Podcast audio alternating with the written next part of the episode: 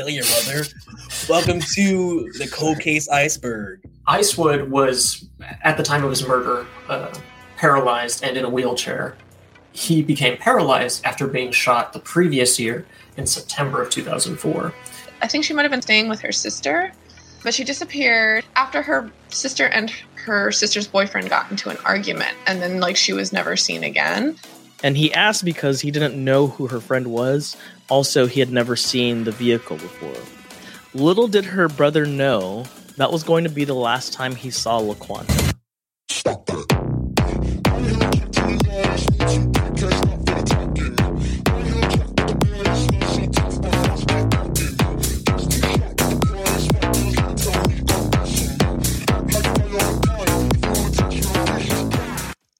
I would rather wear Gucci slides out of the trash than Gucci flip flop. I'd rather eat the trash.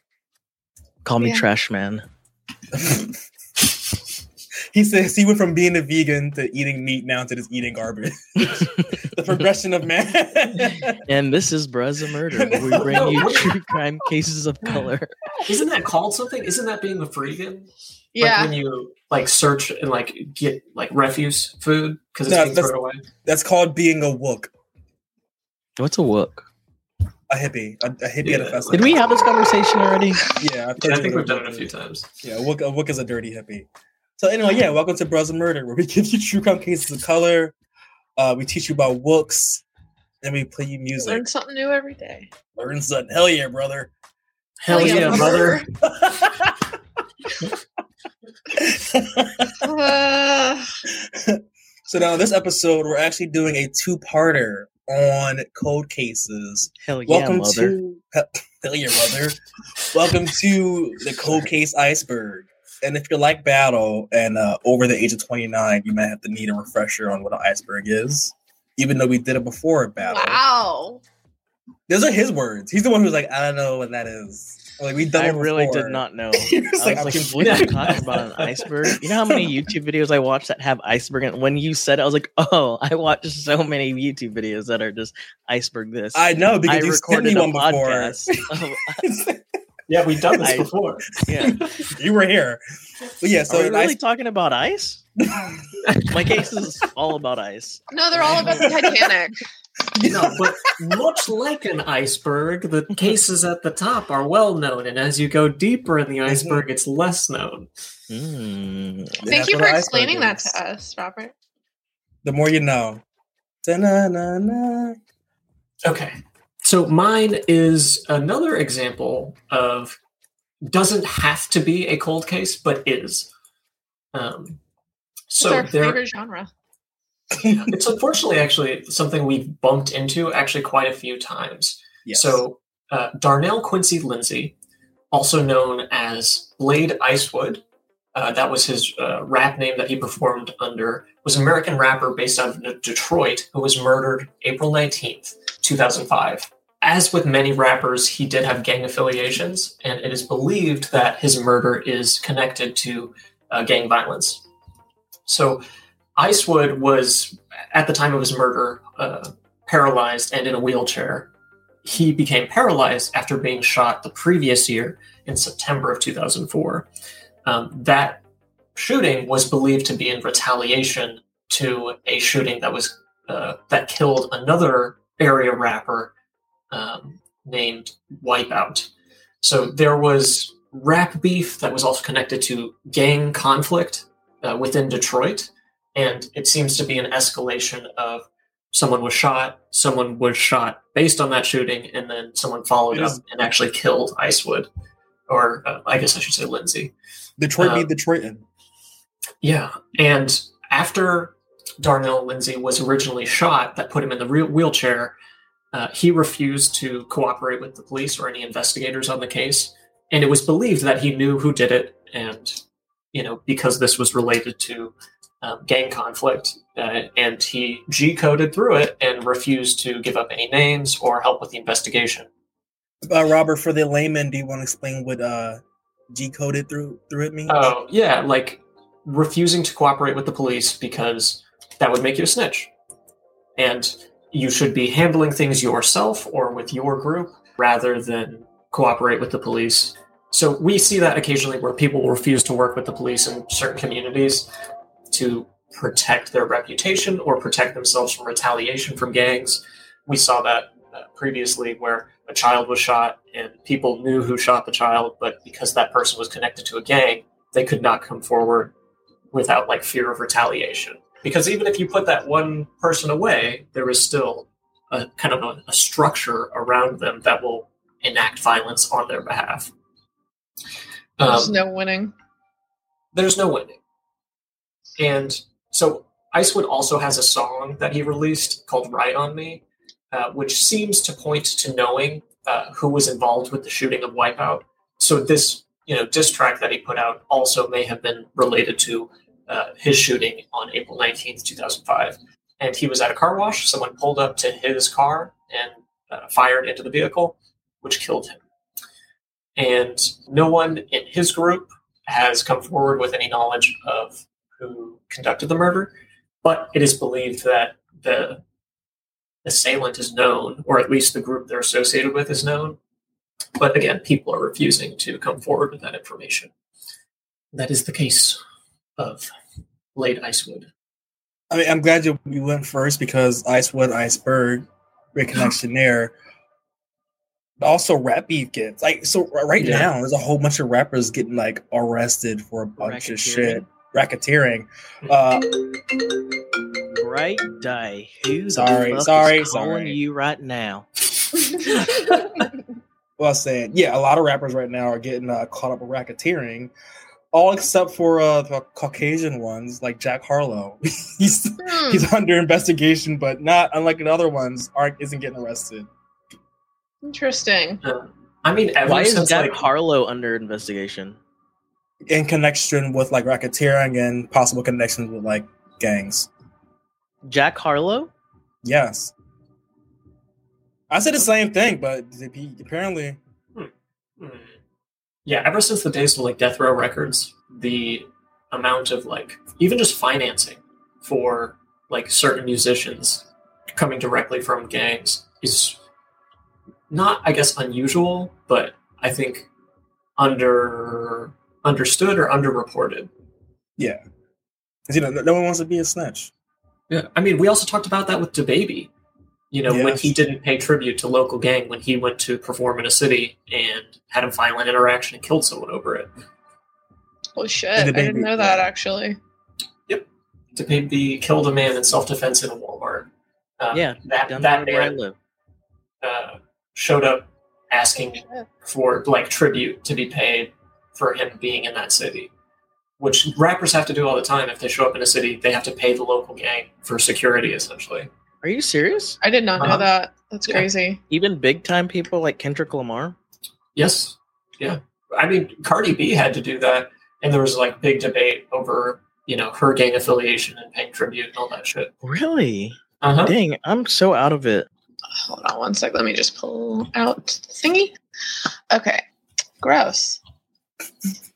I don't want it pulled out. Leave it in. Leave it, yeah. Leave it. Leave your. treat me like a mm. Mormon. Do it. Do it through sheets.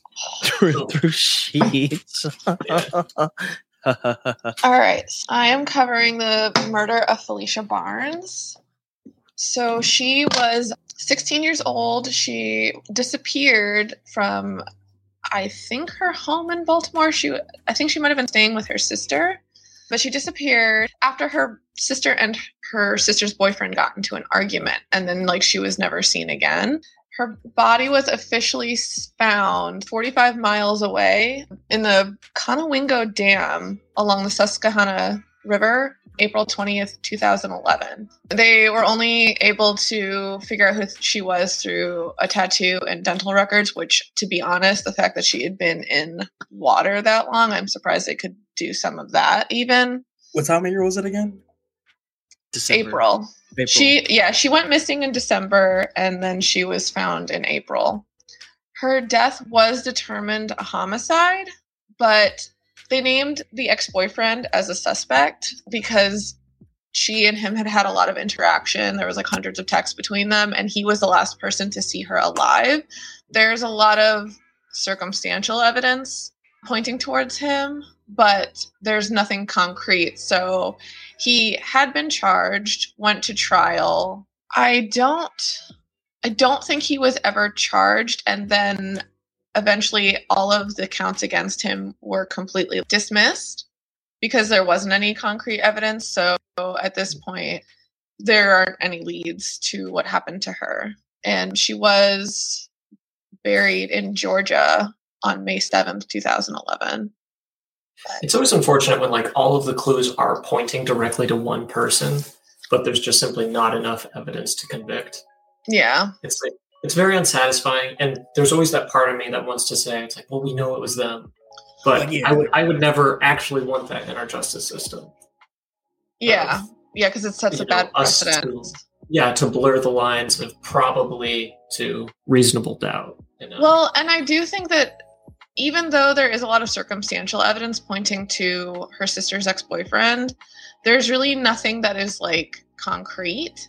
Um, they say hmm. here that the defense argued that there was no physical evidence that proved that the ex-boyfriend was the killer, and that he didn't he wouldn't have had enough time to kill her clean up the evidence and all the things within the time frame that he had so it's like.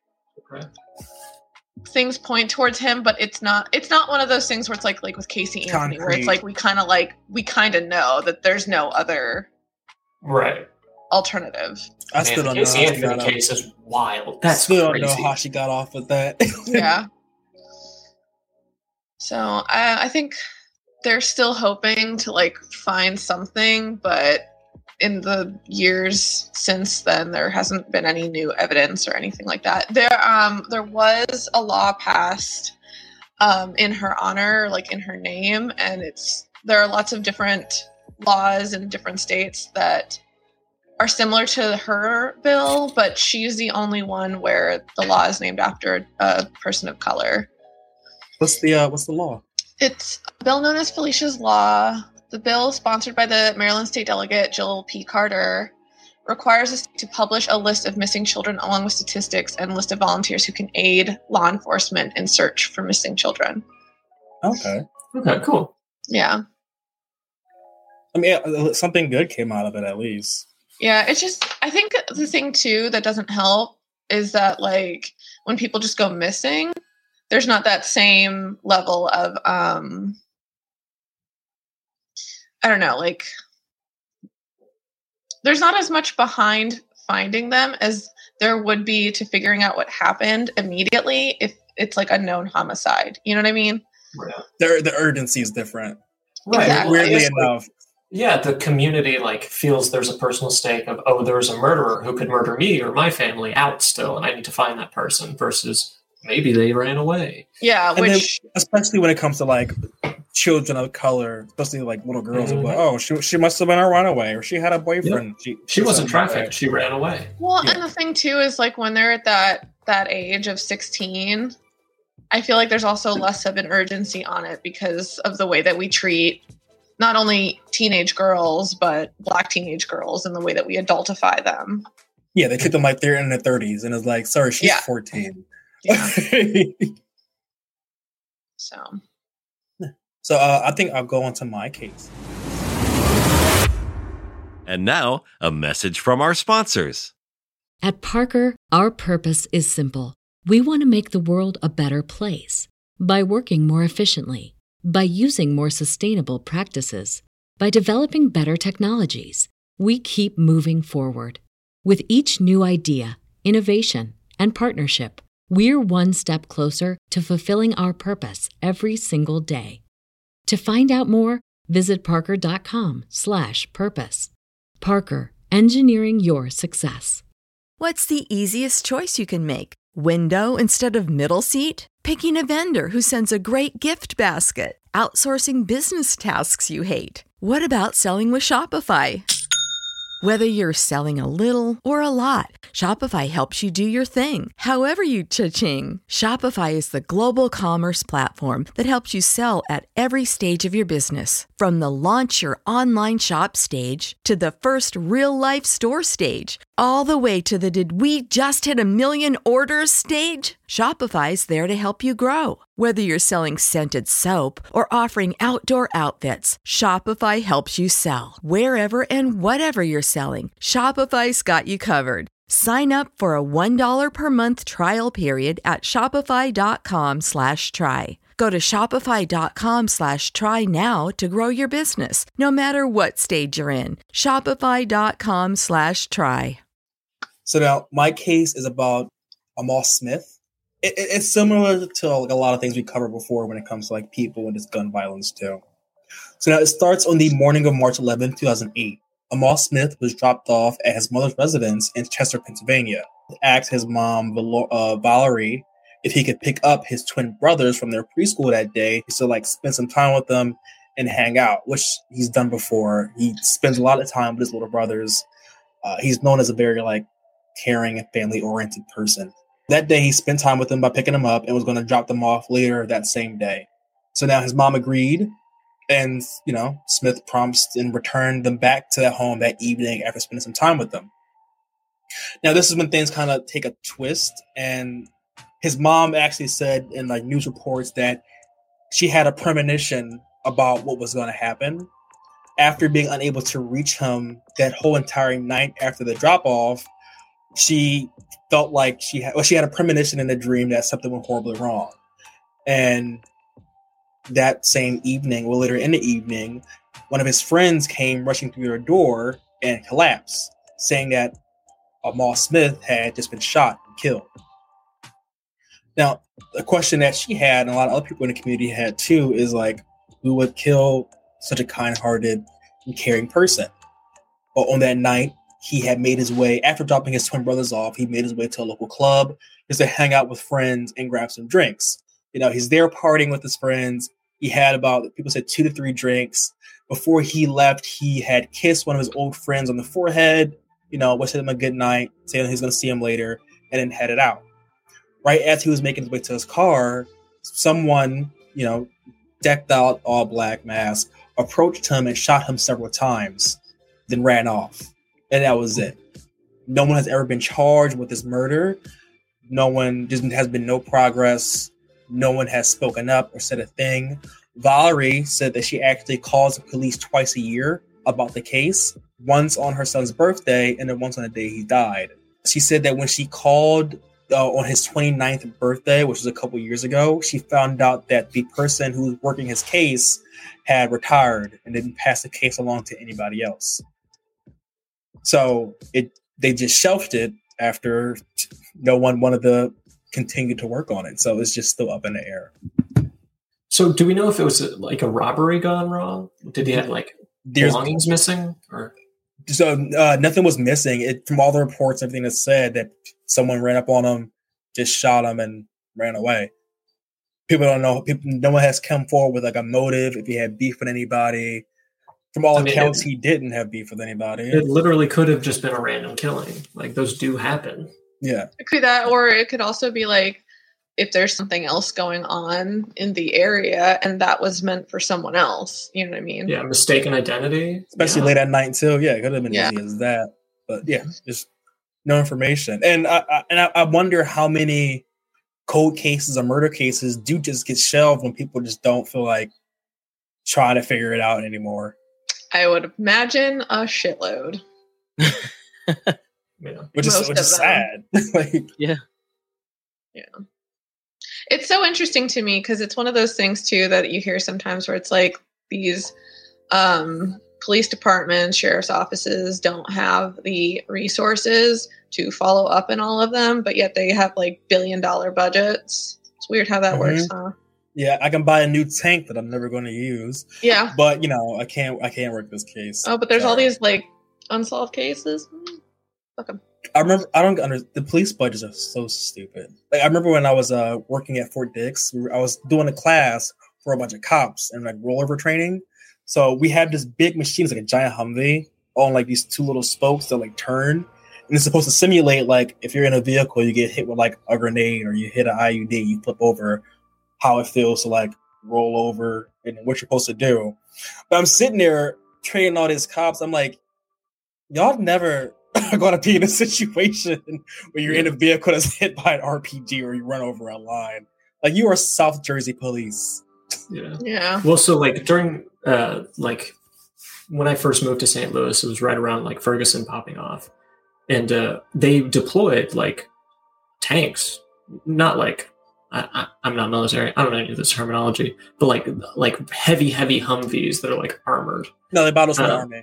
Yeah, Yeah, they bought us from the army. maybe I don't, I don't know shit about military stuff, but they were so heavy that infrastructure could not support them, and they were like destroying the streets that they were being deployed onto. So, like, not only are you not listening to these people who are asking for justice, you are also destroying the infrastructure in that Yeah. community. And it was just like it was such a small thing Buffoonery. It's the that was just adding on top of it because obviously there was so much violence enacted by the police that people were focused on all of that that those little things kind of just got swept away under the rug that like yeah we also have to repair the broken ass streets now because you're driving tanks down it Hate it here. man All right, and let's, let's slide all the way to the, I guess, the middle part of this iceberg. Lavender Yum Yum, take it away. Yes. Hello, everyone.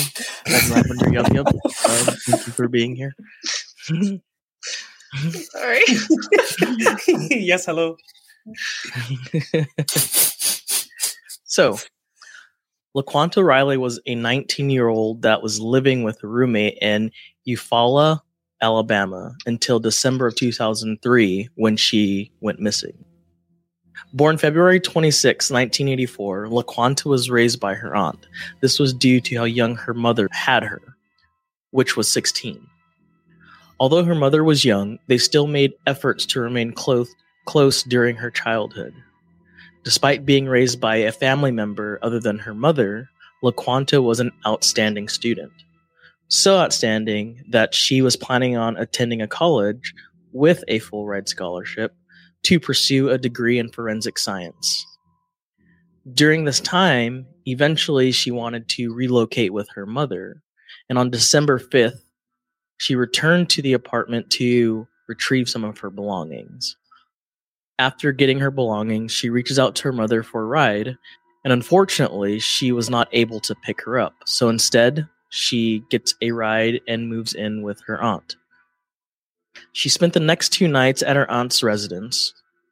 On December 7th, LaQuanta was seen getting into a dark green vehicle that could either be a Ford Taurus or Chevy Caprice.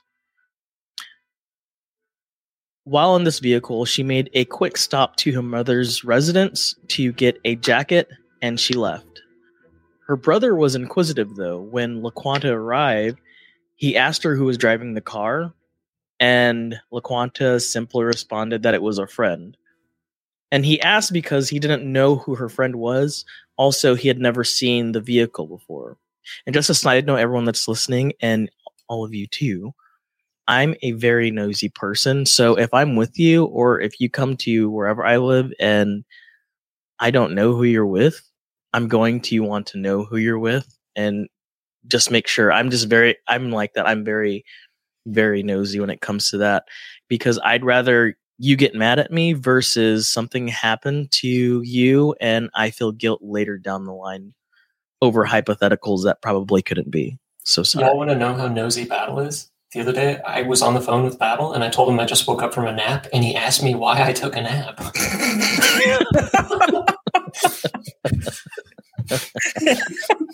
I'm nosy, Yeah, okay? that- that- like, that why are sounds you like sleeping? what That are you sounds- doing? Sounds exactly like Battle. well, no he's like it was like oh, are you sick like what's going on i'm like i just took a nap Very inquisitive. Battle's Yes. that guy you invite to a party. He'll be like, "Who's all there?" Who no, no, that? no. But who who did you invite? Who are all the people in this picture on your mantle? They look I just need to know.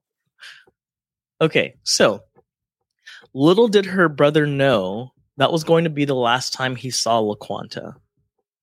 Upon her leaving, they noticed that she left behind money and her purse, which wasn't like her. After three days of not hearing anything from LaQuanta, Pam Riley, her mother, reported her daughter as missing because she got a very weird message on the answering machine. So, Some time goes by, and Pam Pam received information from local police that LaQuanta's name was being used to rent an apartment, and this apartment was around the area that she graduated high school. So, like any mother would do, she drove to the apartment. Once there, she was able to speak to some people, including a neighbor, where they stated that she was over at their house using her phone after an altercation with another person. Pam was informed that soon after the incident, LaQuanta moved out of the apartment complex complex completely. The only evidence in this case of LaQuanta Riley is a telephone message left on Pam's phone, where a man could be heard saying her daughter's name while LaQuanta can be heard saying, Please let me go home in the background. However, the phone call was not fully verified because the message was difficult to understand. It was either please let me go home or I want to go home. Until this day, LaQuanta is still missing and her case remains unsol- unsolved. LaQuanta, LaQuanta went missing December 7th, December of 2007. She when she went missing, she was 5'8 and weighed about 200 pounds. She had dark hair and brown eyes. Some other markings that she had was a scar on her nose, two tattoos, one on each arm, and one that read R.I.P. Misha, and the other arm had her name. If you have any information about this case, reach out to the Montgomery Police Department. Yes, do not message us with information. I've had someone do that before in the DMs, and that was really weird. I was like, you need to call the police. We can think of uh, Brandon Lawson's case. Slightly different, but also like the whole phone call thing. Brandon Lawson. Yeah. What, what case was that? I don't remember where it was, but he, I think he was like in Texas or something, and he was like driving to his like brother's house in the middle of the night. They find his pickup truck like on the side of the road, but like in the road. And he had called 911 in the middle of the night and like we have it recorded and like people have listened to it a bunch of times trying to figure out what he's saying but you can't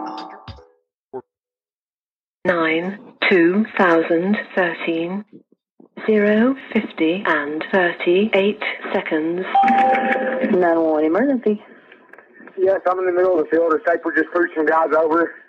Right here going towards Javelin on both sides. My truck ran out of gas. There's one car here and got chasing to the woods. Please hurry Okay, now run that by me. One more. not talking to him. I actually ran into him. Ah, you ran into him. Okay. Got the first guy. Do you need an ambulance? Yeah, no, I need the cops. Okay. Is anybody hurt? Hello?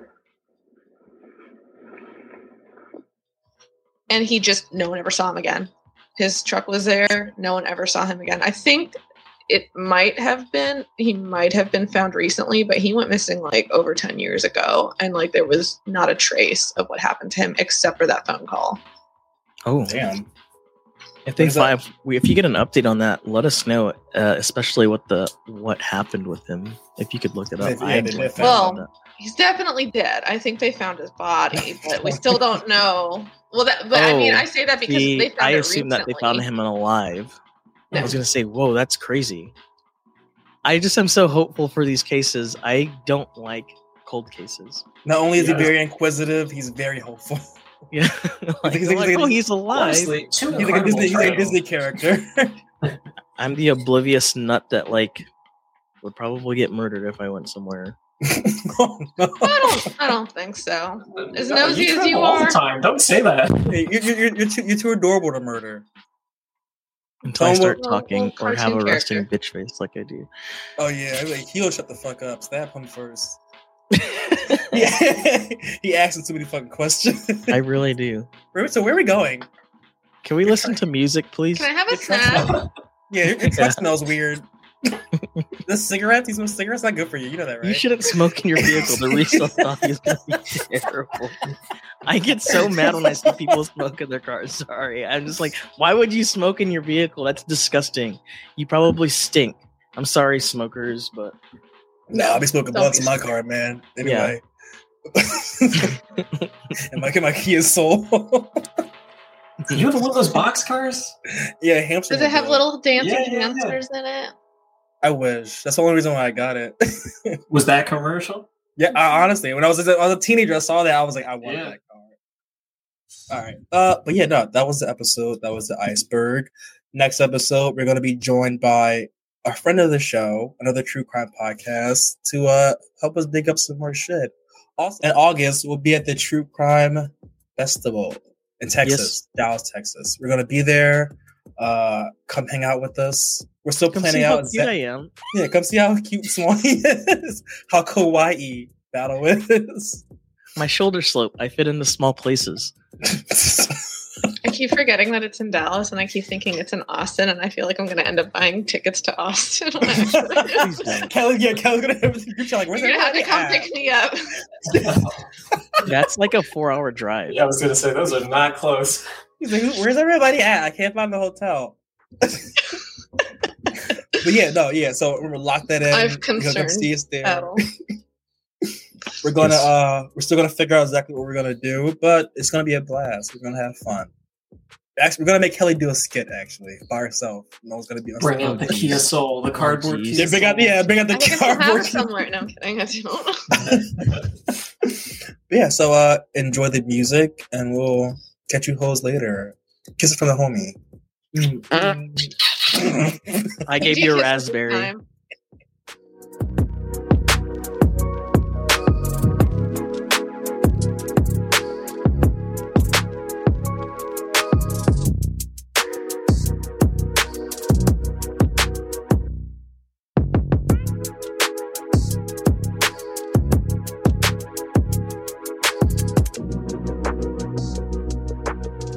Parker, our purpose is simple.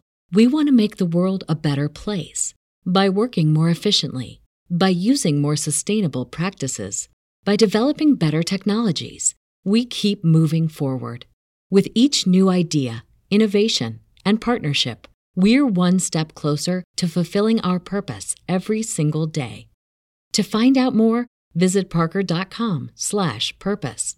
Parker, engineering your success. We now have breaking news.